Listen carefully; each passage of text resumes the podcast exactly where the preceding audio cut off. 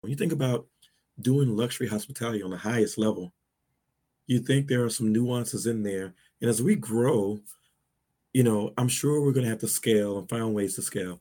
But right now, and what I've experienced is that not only have they given me the keys to drive and steer the ship, but are super supportive. So supportive in a way we bring our own ideas to the table and integrity is at the forefront. And as long as we're unlocking those core values, this is a place where the sky continues to be the limit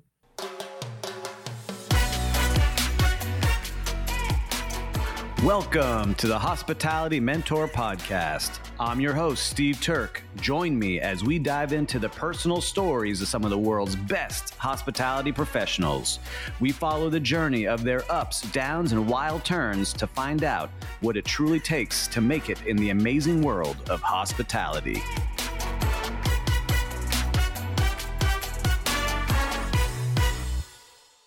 This episode is brought to you by our podcast partners at Real Time Reservation. Their inventory management system is best in class for hotels and resorts to manage their non room inventory. The web based application allows for creative upselling of overnight and daytime visitors with add ons and pre planned packages. Hotel guests and non guests can reserve cabanas, pool chairs, activities, amenities, excursions, events, day passes, and much more. The real time reservation platform offers a fully integrated pre arrival portal where guests are verified through the property management system. Guests can prepay for cabanas and activities through credit card integrations, which are then processed through point of sale. All of our listeners that might be interested in using real time reservation are welcome to explore the demo at realtimereservation.com. Once again, that's realtimereservation.com. Welcome to another episode of the Hospitality Mentor Podcast. Today, I'm very excited to have Juan Webster, General Manager and Corporate Director of Social Impact for Montage International. Juan, thanks for joining us today. Steve, good afternoon. Thanks for having me. Well, Juan, we get started right away on this podcast. Let's do what it. What was your first job in hospitality? First job in hospitality, I was a front desk agent slash laundry attendant. Same time, same role. So when no de- guests were available to check in, I was folding laundry in the back for the next shift. Wow. And where was this happening? This is at a uh, extended stay Studio Plus hotel in the RTP in the heart of Durham, Raleigh Triangle area uh, in North Carolina. I don't think I've heard that combination yet on all these episodes that we've done. That's the first time I've heard half laundry, half front desk. But you know, I, I was interested to talk to you about that because you've done extended stay in some of the limited service hotels. Absolutely. What got you started in that? Was it just a job that you had while you were at University of North Carolina, or you were doing something on the side? Or how did you start there? Yeah, no, it was it was in between. So after I graduated from UNC Chapel Hill, I was a party promoter, and uh, I was letting that hold me over until my next career, which was pursuing a career in nursing. So I was going to North Carolina Central University and beginning my career in nursing as a second degree and, and looking at that program. Decided to get a part-time job. One of my best friends was like, Hey, I think you should look at hotels. You'd be really good at it. You already know how to talk to people and you always engage with people. So I think it'd be natural. You should try it out. I was like, well, nothing to lose. Let's just go see what it looks like. And I, I, I was, it was at the time where you could walk into a place with no appointment and say, hey, look, uh, I'm Juan Webster. I want to do this. I'd love to do this, but I'm willing to do whatever you'd have me to do just to stay engaged and learn more. And that's how I got my introduction. Wow. So you do that. That didn't scare you away from working in hospitality that first job, or were you like, all right? no, know? truly that that's what really kind of captured me in, along with some other things. But we had an ice storm in the North Carolina area in that region and ice in the south is a big deal. Like you can't go anywhere you can't do anything. And i was really stuck at the hotel for about eight to ten days. And so uh, the good news is it provided me with room and board and hot meals and I, I was really taken care of. And so a lot different than the situation i had at home. But it did give me a chance to see what it was like to really engage and, and turn a real negative situation into a gathering spot and hosting people and learning why they're here and and really unlocking on what it means to be a gracious host. So that was my introduction, and that that ice storm really kind of allowed me to fall in love with hospitality because I knew I would be good at like talking to the guests, but you know, really being the front person of like, hey, you need someone to go do housekeeping? Yeah, I'll go do that. Or mm-hmm. to scrape ice from the front drive? Yeah, I'll go do that. And then the guests would see me like in every part of the hotel, and it just became a thing. Yeah, like Juan, you're back. You said I never left, man. I'm here. Leave, yeah. and so you you start to get into it. Your friend talks about it, and you're in school for nursing. You decide to make a change, right? Correct. Yeah. And so you go into hospitality. What did your family or friends say when you say this to them? Well, hospitality still was something that not a lot of people understood as a career, as a profession. And I think spending time in North Carolina Central University in the hospitality department, I met a professor who became a mentor and almost like a godmother for me for the entire industry.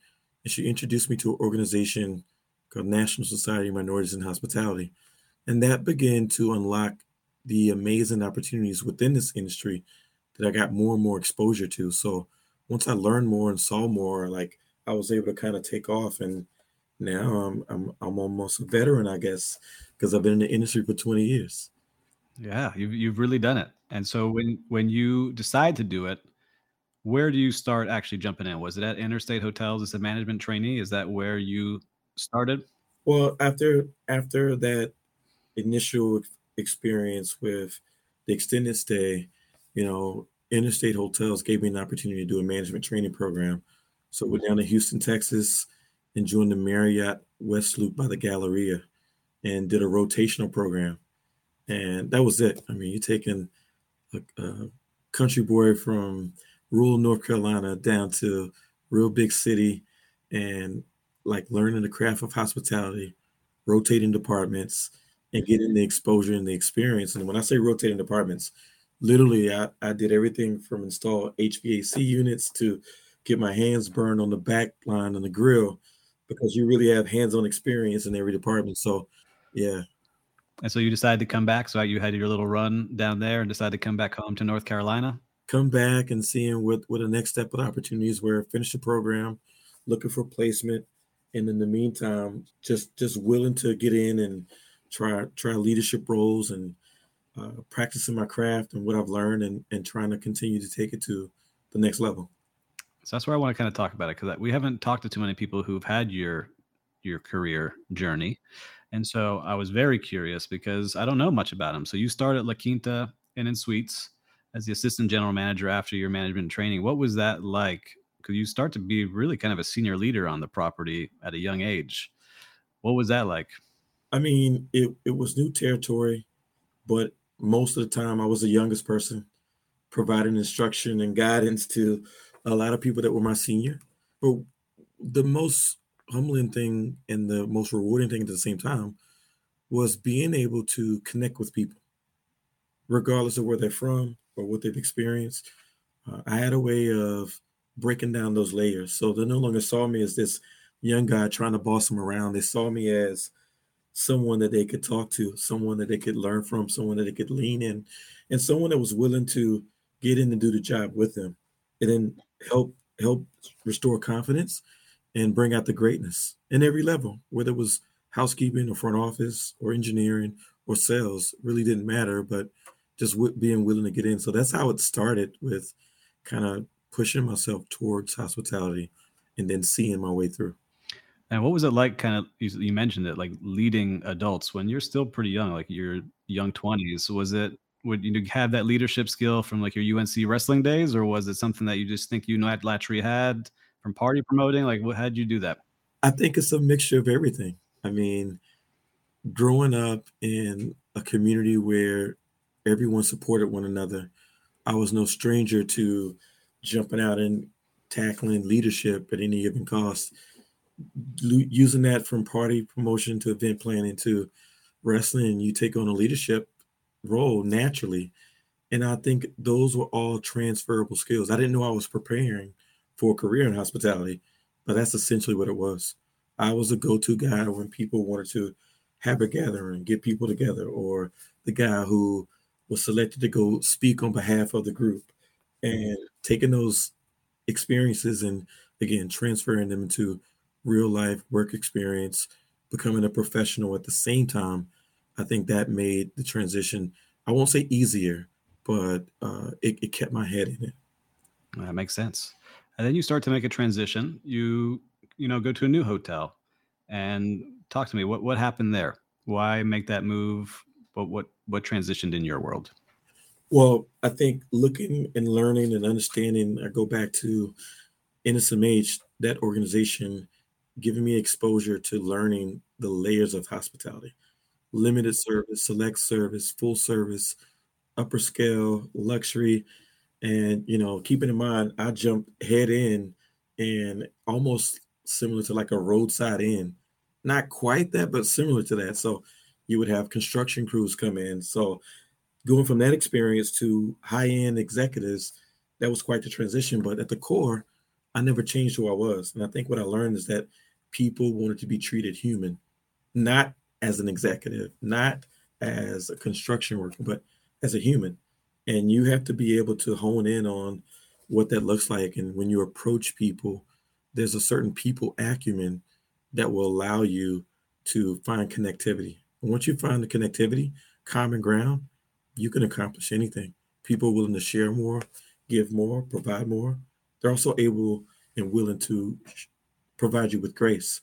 So if you did make a mistake, they understand it was not a personal experience. It's more so they're going to blame that on the learning, but giving me another opportunity to learn and grow. So going into that next layer, a more organized, uniformed, full service throttle, starting to get into the restaurant and food, food and beverage side and seeing what it looks like, and then jumping into my first intro into luxury.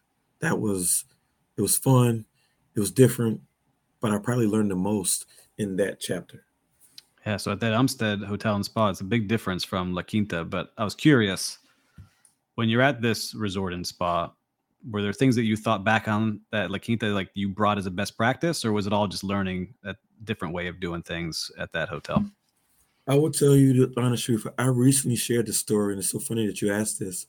There was a moment as an adult male where at the Umstead Hotel and Spa, I broke down on my knees and literally cried. And the reason was because I had just cleaned 12 rooms. And so when I joined the Umstead Hotel and Spa, I first applied as a front office manager. And at the time, they told me that I didn't have the experience, especially on the luxury side. And so for them, that was, they were just being honest with me. For me, what I heard was I wasn't good enough. And it kind of put a chip on my shoulder. And I said, okay, well, what do you have available? And I'll prove it to you. So I entered the Umstead Hotel and Spa as a housekeeping supervisor. And I took on that role, and it's an opening property. It's a lot of work. Most people see the after part when you come in as a guest already. If you forget about moving furniture around, pulling blue tape, cleaning rooms, and building your staff. So there was one day where I cleaned 12 rooms as a supervisor, and it just broke me down. And I was like spending moments confused, like, what am I doing with my life? I'm in here cleaning rooms. I've studied, I have a college degree, I'm working hard. Is it making sense? Is there something else on the other side of this? And there was this houseman, I'll never forget. His name was Mr. George. God rest his soul. He's passed on now. But he came in and saw me like on my knees, like where I had been broken almost. And he picked me up. He said, Young man, you're just at the beginning of your chapter. And he encouraged me to hang in there. And at that moment, that's when I fell in love with housekeeping specifically because I gain a lot of respect because I'm looking at ladies and gentlemen that are doing this every single day, breaking their bodies down, sacrificing, the least paid, um, sometimes undervalued, not appreciated as much as they should. And I had an awakening and I went in, I was like, you know what? We're going to get through this. And that moment, I just locked in in a whole different level. So every three months for the next year, I got a promotion. I worked my butt off and I went from housekeeping supervisor to laundry manager to front office to night manager and worked my way all through the operation. And I did that to prove to myself but also to almost be a voice and a representative of that particular department that they also can go on and do greater. They're bigger than just someone who's coming in and cleaning the rooms and the work that they do should be should resonate with our guests and customers and clients here in and here out. And I wanted to vow to be a voice for that department or people like that because I came from a background that was kind of similar. I related to the housekeeping department. Didn't come from a line of people who were highly educated, but were willing to scrap up and, you know, get in and get dirty and do any job and not make excuses and build a career. And, you know, at that same time, I, w- I was building my, my, my daughter was born. So my wife was pregnant with our first child. And so balancing the like becoming a father, you know, and, you know, like trying to figure out how am I how am I going to support a child, and I'm working through cleaning rooms. And again, it was just a tough moment, but a big life lesson, and it gained I gained a lot of respect for the department. I gained a lot of love for the industry, and that heart of the house role and experience kind of defined who I was. Because at the same time, through that experience at the Umstead, I was first introduced to luxury five star. So we did all the Forbes AAA Mobil five star training. And those tools and resources that I learned at that moment, I still use and apply to my day to day in the operations today. How to find out how to connect with the customer and the client using their last name and things that I maybe not were was used to, but it taught me in a different way. So those are the foundational principles. And that kind of started my story and path. And it's a big chapter. Gosh, I, I love that story, especially I can picture you in in that hotel room because I, I had something like that. And uh, for listeners who haven't done housekeeping, right, it's definitely you have to have the right mindset. Because I remember walking into a room during the pandemic helping. I'd never worked. I'm a food and beverage guy all the way through. And I remember it broke me down. I walked into my 12th room. It's a trashed. You see a beautiful day outside the window, and you're inside cleaning, and you're like, "What are we doing here? What's yeah, happening?" Exactly. Exactly. So I, I could picture you exactly like that. So I appreciate you sharing that story there. No, I mean, I think probably people need to hear that more. I need to share the story more because it's so important. It's like it's the foundation of our industry, that heart of the house, those hourly associates that are making all those sacrifices. And look, they're cleaning those rooms and they go back to their own concerns and issues in their households. And they come back and they show up and they do it every day with a smile. Yep. Yep. That's true. And listeners, make sure you're tipping the housekeepers. All right. I know not yeah, everybody right. knows that. So I'll make Absolutely. sure we'll put it out there today, Juan. Make sure that you're tipping the housekeepers when you stay in a hotel.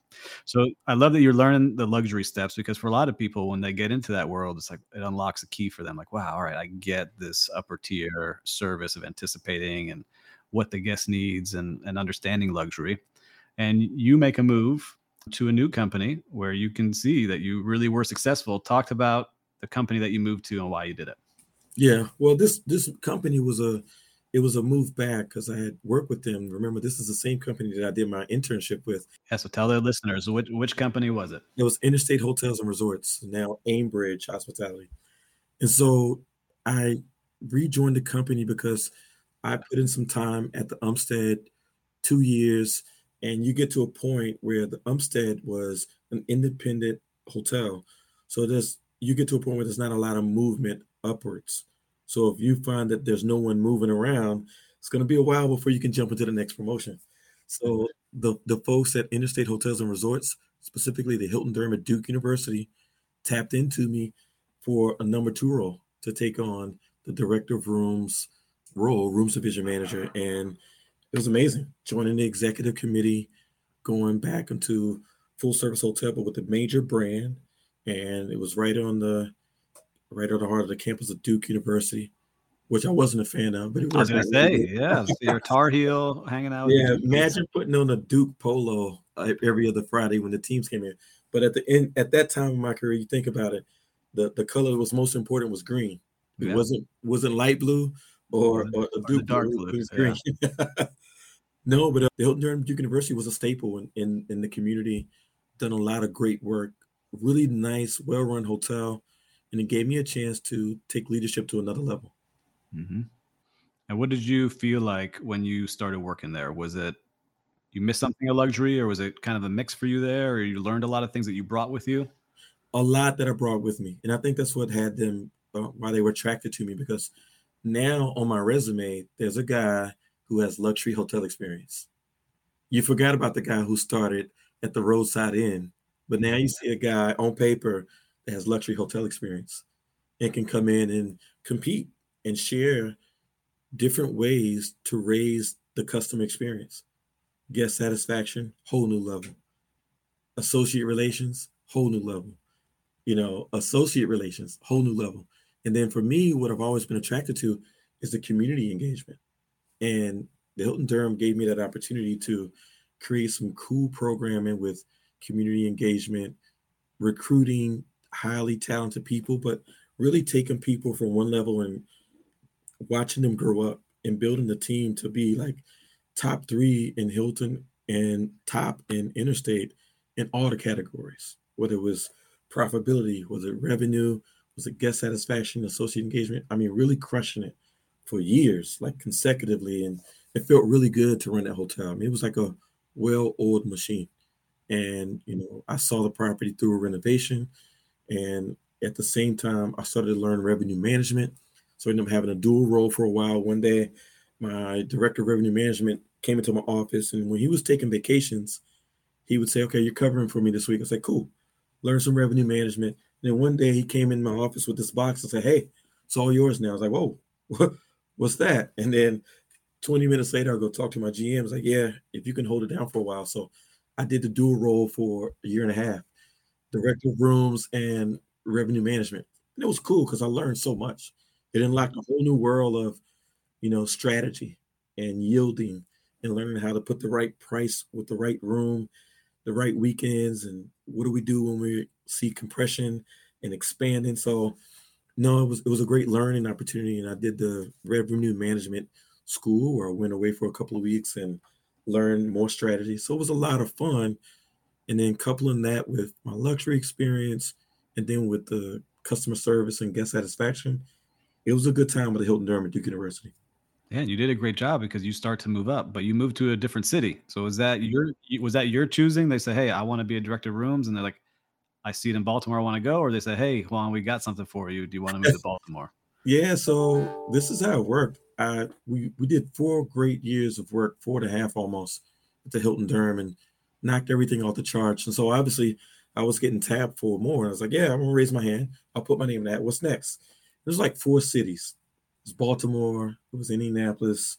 I think it was like Columbia, South Carolina, and maybe uh, one more. And I was like, well, I don't want to go to Baltimore, so that's not one that I want to choose. And then as as the opportunities lined up, I remember one of my mentors sharing with me, if you want to grow your career, you got to be willing to take roles that are less desirable. Go to cities that no one else wants to go to because you'll learn more, you'll be challenged more, but then you'll get to name your own path if you do a good job. And so that's exactly what happened. I got locked in with Baltimore and, you know, thought about it, came here reluctantly, but also came here where almost where they dangled a carrot. You go here for 18 months, get us in position, you'll be able to go wherever you want to go. So that 18th month, Steve, is now 11 years. I was to so, say. so 18 months, now 11 years but you know the baltimore chapter has been my favorite because it's been the most challenging for sure but it's also been the most rewarding and going coming to that first opportunity man i got my butt kicked i took a hotel that was red zone uh, really tough hotel in a true introduction to baltimore i was like man what was i thinking what did i sign up for why did why did i come here but so what was baltimore like because it doesn't have the best rep you know, in the yeah. country. My dad is born and raised there, which is interesting. And I've only yeah. been like one time. So get what is Baltimore like when you get there? When I get here, it was a scrappy city. Uh, I'm thinking about the reputation it had and what was happening, and I see full alignment. I see like, man, I might see one day the police are in my lobby. Another day there's a parade outside with the Ravens winning the Super Bowl.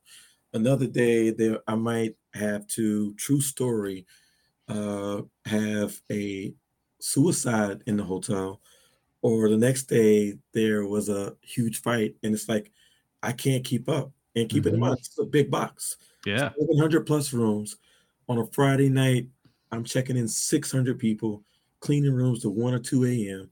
It was tough. It was tough. But those associates, similar to when I had that breakdown at the Umstead Hotel and Spa, they had my back They supported me, they pulled me up, they pushed me through the tough moments, and they really became family. And they introduced me to Baltimore, and they are the reason why I'm still in this city today because they taught me, they shared me, shared with me, and they they allowed me an introduction into their world. And so it made me want to pull for Baltimore because I think on the surface level, you hear see one thing, but if you have someone in Baltimore being able to tell the real story, it's a whole nother experience. And now, fast forward, I think it's one of the greatest cities. You have to know and understand what it means to people that have been here and fought through some of the challenges, but also seen tremendous and incredible wins along the way. Great people, uh, great food, great fo- great culture. It, it's a really unique experience, that's unlike any other, but one that I'm I've been proud to be a part of. And yeah, it gets tough sometimes, but I think on the positive side of it, real toughness wears a smile. That's something that I always say. And, and I, I birthed that out of Baltimore, understanding that if you think you're tough, if you, you think you have what it takes, comparatively so, you come and work and walk a mile in some of our shoes here.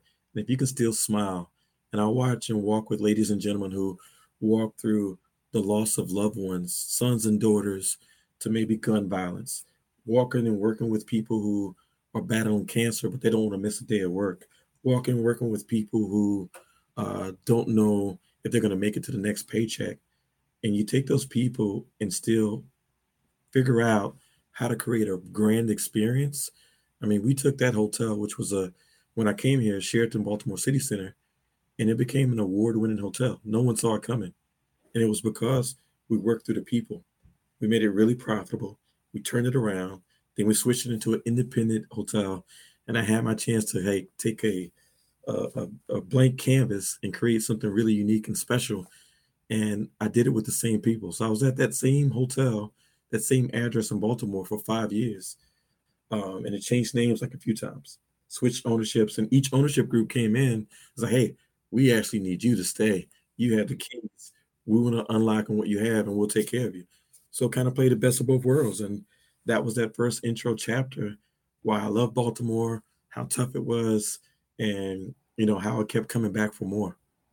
God, you make me want to come visit. So I got to come up now. I got to come stay with you. You got to show me around. Yeah, you got to uh, be here. The streets, man. Yeah. So listen, I want to get back to your your journey because you like you mentioned you're there for several years and then you get the the big promotion. What I always like to say is the general manager position yeah. at the Baltimore Harbor Hotel. And you're Correct. doing that with Interstate. Yeah. What was that like for you that first day when you walk in as general manager of a hotel and people look to you for all the answers? What was that like for you?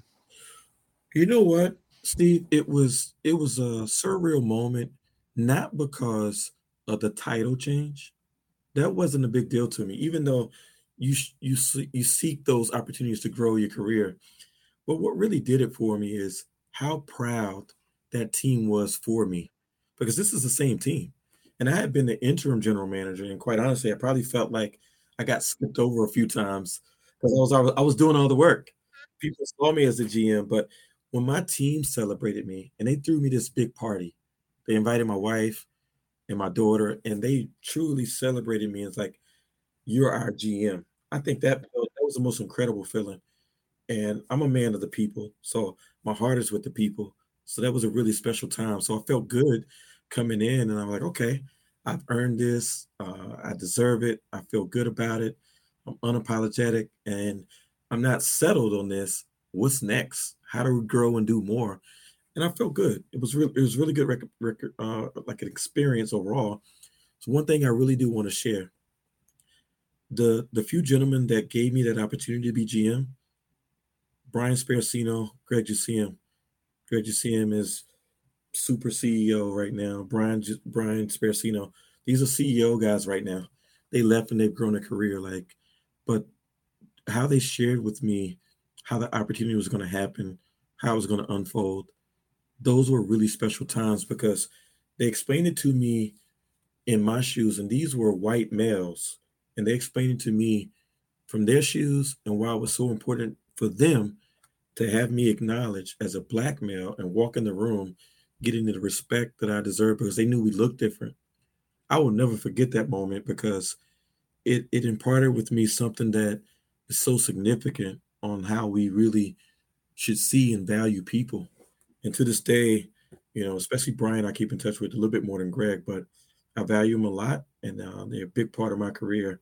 And they they allowed me that opportunity, along with Ed Burke, who is still with the Aimbridge and Interstate Company. But that was an influential moment, and those were my takeaways. It was greater than just getting the title, but what it represented for the culture, what it represented for people in the future that looked like me, that could see that there was an opportunity for advancement for minorities. So big opportunity there, joining the GM ranks at that 101 West Fayette Street.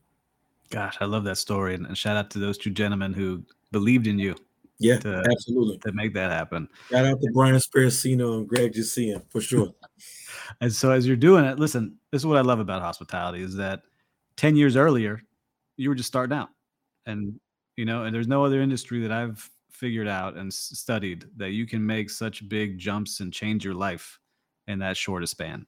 Is that kind of how you felt when you got there, or is that something you're just kind of realizing at this time? No, I, I believe that.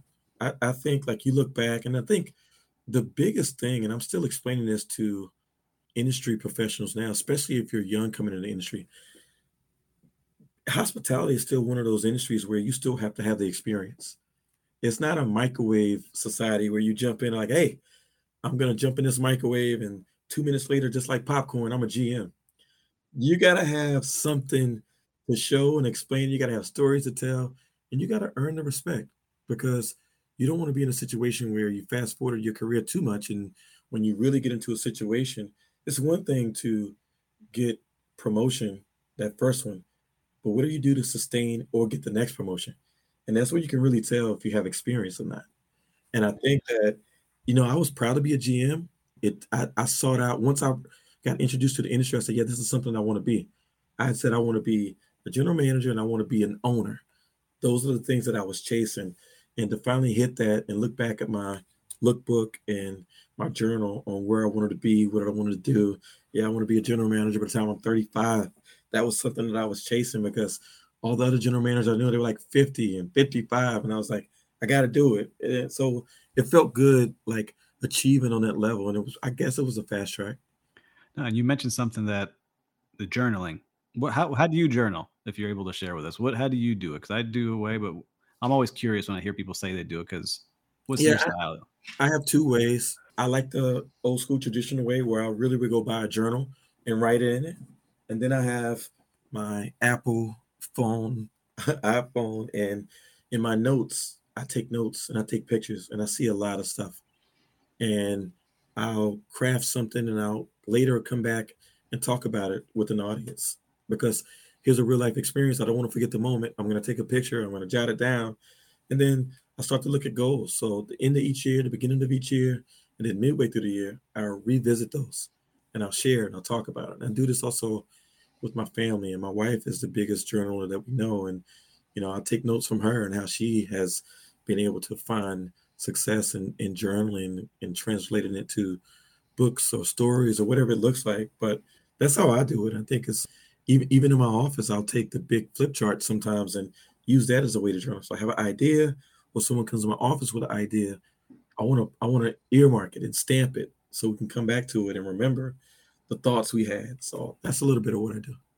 I like that, man. Yeah, I'm a, I'm a big fan of it. I, I just started with the the one line a day journal three four years ago. So every day you write down one line of something that happened or what was going on in your mind, and so you can look back and see all these things you're thinking about. So it's cool. So anyhow, I got sidetracked there. I love when people talk about that. But you start making some moves. You become GM, and it seems like you're uh, a man in demand.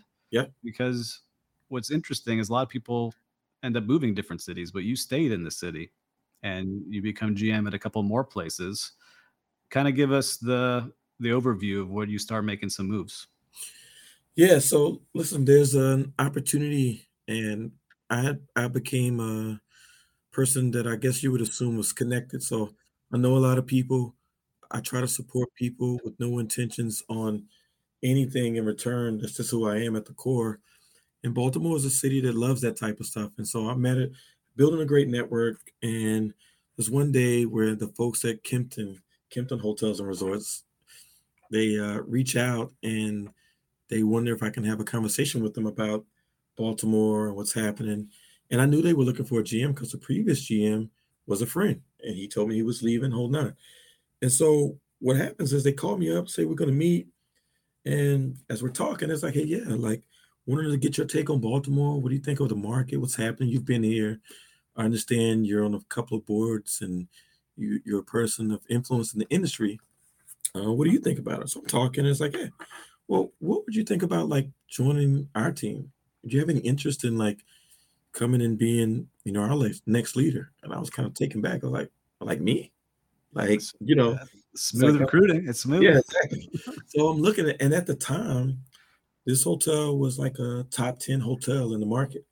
And so for me, here's an upgrade to join a company that's luxury boutique. And I went from big box hotel to smaller, shrinking down, being able to hone in on those skills and those things that I really loved about the Umstead. Mm-hmm. So it's starting to come back. And I was like, all right, let's get back into it. And joined the team, flew out to San Francisco, met CEO Mike DeFrino and met the team. Felt like a, Kimpton was a real personable company. Wow, even the CEO is interviewing at that so, level. Yeah, you interview with the CEO, and like that was a cool deal. And I went out and was drinking the Kool Aid, and here we go. We moved, and uh, I jumped into it, and it was an extraordinary experience. Loved it. I thought it was a cool company that, you know, allowed people to really be themselves, and it felt good. It was cool. Again, big big company, good reputation in the in the market. And, uh, cool. So had had a had a good run with Kimpton Hotels and Resorts.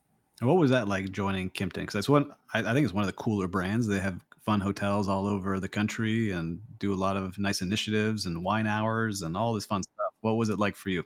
Well, they were super connected to the community and engagement.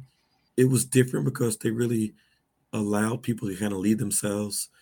All their buildings were really cool a lot of adaptive reuse, repurposing, and like you said, like the wine hour or their play, what they did to engage with pets, pet owners, those type of things. It was a lot different than what I experienced before, but it was fast forward. It was in, in my mind, it was still like luxury elevation because of the property that I came from. It was like huge steps up from yeah. how it was viewed. You know what I mean? Mm-hmm. So I think that it was a fun time. I mean, really, really engaging, and I still would say a fun company.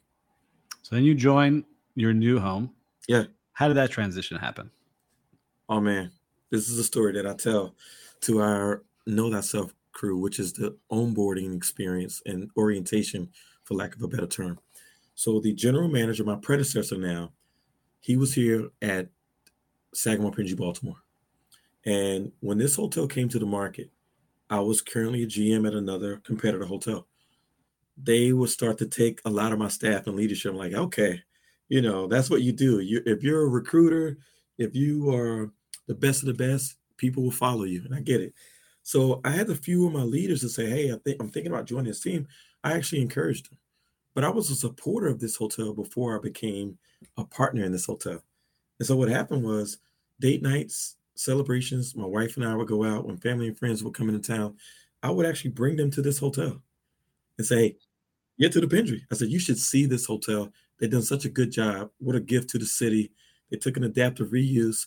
So I would come in and I would walk in. I would come so often that I would wave my hand at the front office staff. They knew who I was because I knew a lot of people in town. When my stakeholders from the ownership of my hotel came in from San Francisco, I would bring them over and say, Hey, you got to go see this hotel. This is our competition. What I was really doing is say, hey, look, we need to make investment in our property because this is the competition. You got to see this.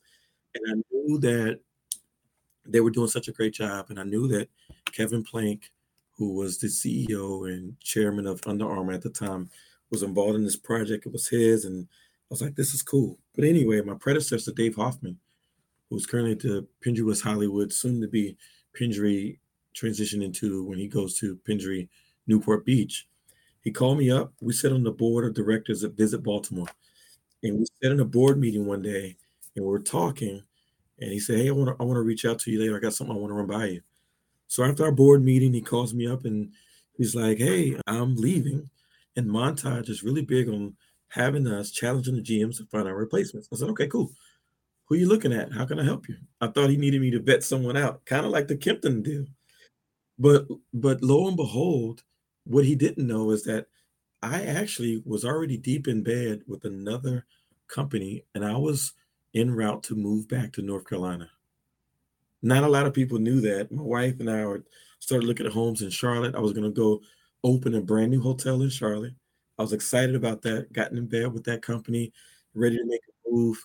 And when Dave called me, ironically, the week before, I was like, "Hey, babe, it, talking to my wife. It's been a while, so I don't think anything's going to keep me in Baltimore this go around. I think it's time for us to head back south." I said, "The only thing that will keep me here is the Pendry, but we know that's not happening because Dave's not going anywhere." Literally a week later, Dave Hoffman calls me, has that conversation, and I'm kind of blown away at like God and the universe aligning, like this, and that connection happened, and you know, truth to be told, one of the really special moments that happened to me. Not a lot of people know this story. When I was at the Kimpton Hotel Monaco, unfortunately, I lost my father to death by suicide. It was May 25th, 2018 and I got the job offer.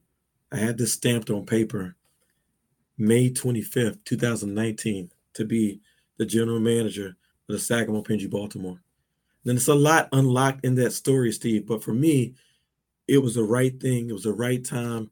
And it was a perfect relationship and marriage montage through the recruitment process, which happened really quick. Dave called me on a Wednesday. I'm talking to the executive vice president on a Friday. I was on a plane to Laguna Beach on a Sunday night. And my first introduction in terms of staying overnight was Montage Laguna Beach. Yeah. And the rest is history. I think I wrote my letter of resignation on the way out. so, so, it's like, hey, listen, it, but you know, as I mentioned about Mike DeFrino, CEO of Kimpton, going to meet him in San Francisco, that was great. But when I went out and met Mike Fuerstman, Alan Fuerstman, the Fuerstman family in Irvine, California, after experiencing an extreme welcome and a luxury experience from Montage Laguna Beach, the rest is really history. It felt personable, it felt real. It was back into the highest level of luxury. And there's no way I could turn down the opportunity. At the same time, I'm betting on myself. If they get me this far, I'm going to close the deal. But I just I connected with them. It was authentic. And that was just one side of the puzzle. The other side of the puzzle was that this hotel was backed and supported by Kevin Plank and Scott Plank, the Plank family, Marc Weller and Weller Development. They put this project together. And these are people that are super influential, believe in Baltimore, poured into Baltimore, and really wanted Baltimore to win. Such an underdog story. And they created a luxury experience here that no one else believed in. And now look at what's happening. So I get a chance to join one of the top hotels in the entire country. And in fact, it was the number one hotel by Conde Nast at the Reader's Choice Award. So to go into that, I don't know how I could turn it down. And it meant so much to me personally and professionally that I wanted to get on board and I had a lot of energy and passion behind my desire to be a part of it, and it's been that way from since day one. God, I, lo- I love the story, and for listeners, this may sound familiar because we had Mary Rogers on, who's at Laguna Beach Montage. So it's Absolutely. a small world. That's what she said. Yep. Yeah, she said that the recruitment process was just like that. She wasn't planning on leaving, and got to meet the family, and knew when she was heading out, I got to work here. So Montage is doing something right because yes, now that's, they are. They are. back-to-back leaders saying the same thing. That's why I love hearing that. So you get there, you're joining really an ultra luxury company. You're the GM of this fantastic hotel in Baltimore. Do you hit the ground running, some speed bumps, or what was it like for you when you get there? I hit the ground running, or at least I wanted to. But here's mm-hmm. my respect level for Montage International. My executive vice president at the time told me, hey, listen, I know you probably want to get out on your own and do your own thing, but I want to remind you that at Montage International, the training wheels never come off. And at first I was like, well, so I want to be able to like go full throttle. But what that really meant, what that translated into for me is that there's always layers of support here. And this is a company where I can reach out to the CEO, the creative director, I can reach out to the CFO, I can reach out to the COO, anyone in the company. I literally have built a personal rapport. They might text me and check in. And it's not always about numbers or performance. It's like your family. How are you doing? Anything cool coming up? And that's just a different feeling right now. When you think about doing luxury hospitality on the highest level, you think there are some nuances in there. And as we grow, you know, I'm sure we're going to have to scale and find ways to scale. But right now, and what I've experienced is that, you know, not only have they given me the keys to drive and steer the ship, but are super supportive. So supportive in a way we bring our own ideas to the table and integrity is at the forefront. And as long as we're unlocking those core values, this is a place where the sky continues to be the limit. There's so much more growth. I have so much more passion to push towards what the future holds. And I'm building avenues and creating lanes for other people to join me along the way. And we're building a fascinating story. You know, it's no end in sight, no slowdown in sight. And back to the visionary, Mr. Alan Fuerstman, one of the things I always love that he shares is that he wants to be defined by the deals that they didn't do. And I said, well, what on earth does that mean? You think of these companies that are growing so fast. I think we have a chance. We could have 50 hotels right now if we wanted to, as a brand, as a portfolio, as a company. But he's so careful and thoughtful and intentional about picking the right partner, picking the right location, having the right investment, and creating the right situation for all of our associates. And because of that, we take our time with each selection. And I've been fortunate enough to host a lot of those investors that are looking at adding a Pendry or a Montage to their portfolio because they love our property so much that they come in and I'll offer a tour and I'll get a call say, hey, we have some people that are thinking about investing in the next Montage of Pendry and they want to look at Baltimore as an example. Well, how cool is it? Because moments ago I just told you this was one of those undesirable cities, not even I wanted to come to. But now it's a role model city. Now you can take this flagship property and look at how well crafted, how well it was done, and let that be an example. So, how I recruit and how I retain my associates and the inspiration that I give to them, I share that, hey, listen, every interaction that you have, every customer, guest, and client that we interact with, we have a chance to change not only their impression of Baltimore, but their impression on hospitality as an industry, their impression on Montage and Pendry as a brand, and everything that we do in this property influences the entire globe. And I'm really proud of that because that makes us show up for work each day. So, you know, you take the original part of it and now look at it now, and now we're playing in the big leagues.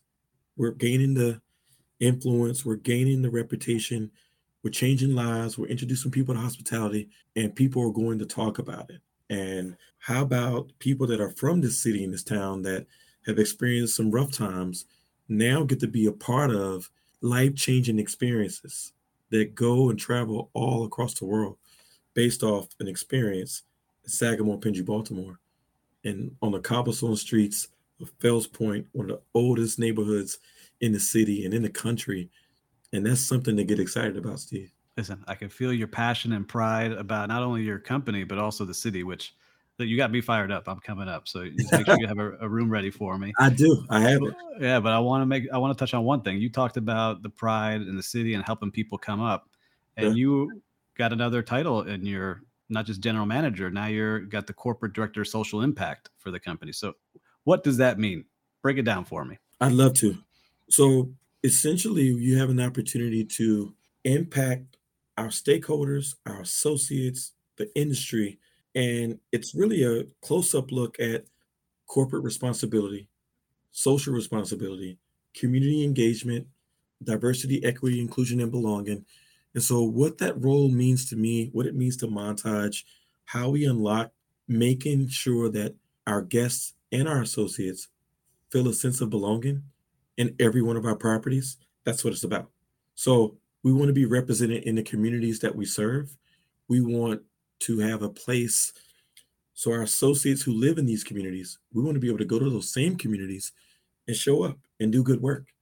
So whether we're working with kids, youth, or whether we're doing uh, work with animals or pets or sustainability and making sure the water is clean and safe and sustainability is done in such a way where we're protecting the earth or whether we are making sure that minorities have opportunities for career advancement or they're seen as equal and they are represented in a way where it feels like maybe I should consider joining that company because I see people who look like me.